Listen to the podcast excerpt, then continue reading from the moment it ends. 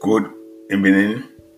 I want to encourage you with words of inspiration for my book, Be Encouraged in Jesus. All glory and honor and praise be to the name of He who was and is and evermore shall be. He who made everything seen and unseen, King of kings, Lord of lords, he is called. All glory and honor and adoration be to the name of precious Jesus.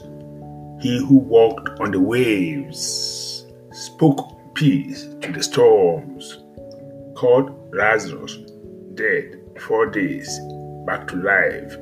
His name be praised forevermore. All glory and honor and praise be to the name above all names, Jesus the Lord. The name that brings joy to the sorrowing, hope to the despairing, and happiness to the downtrodden and the downhearted the great burden bearer he is called. All praise, honor, and thanks be to Christ the Lord, he who is pure and true, the divine shepherd of our race, Prince of Peace and Lord of Lords. All praise, honor, adoration, and thanks be to the divine shepherd, the Lamb of God, saying that the sinner may live, the great high priest, the key to the gates of heaven and hell.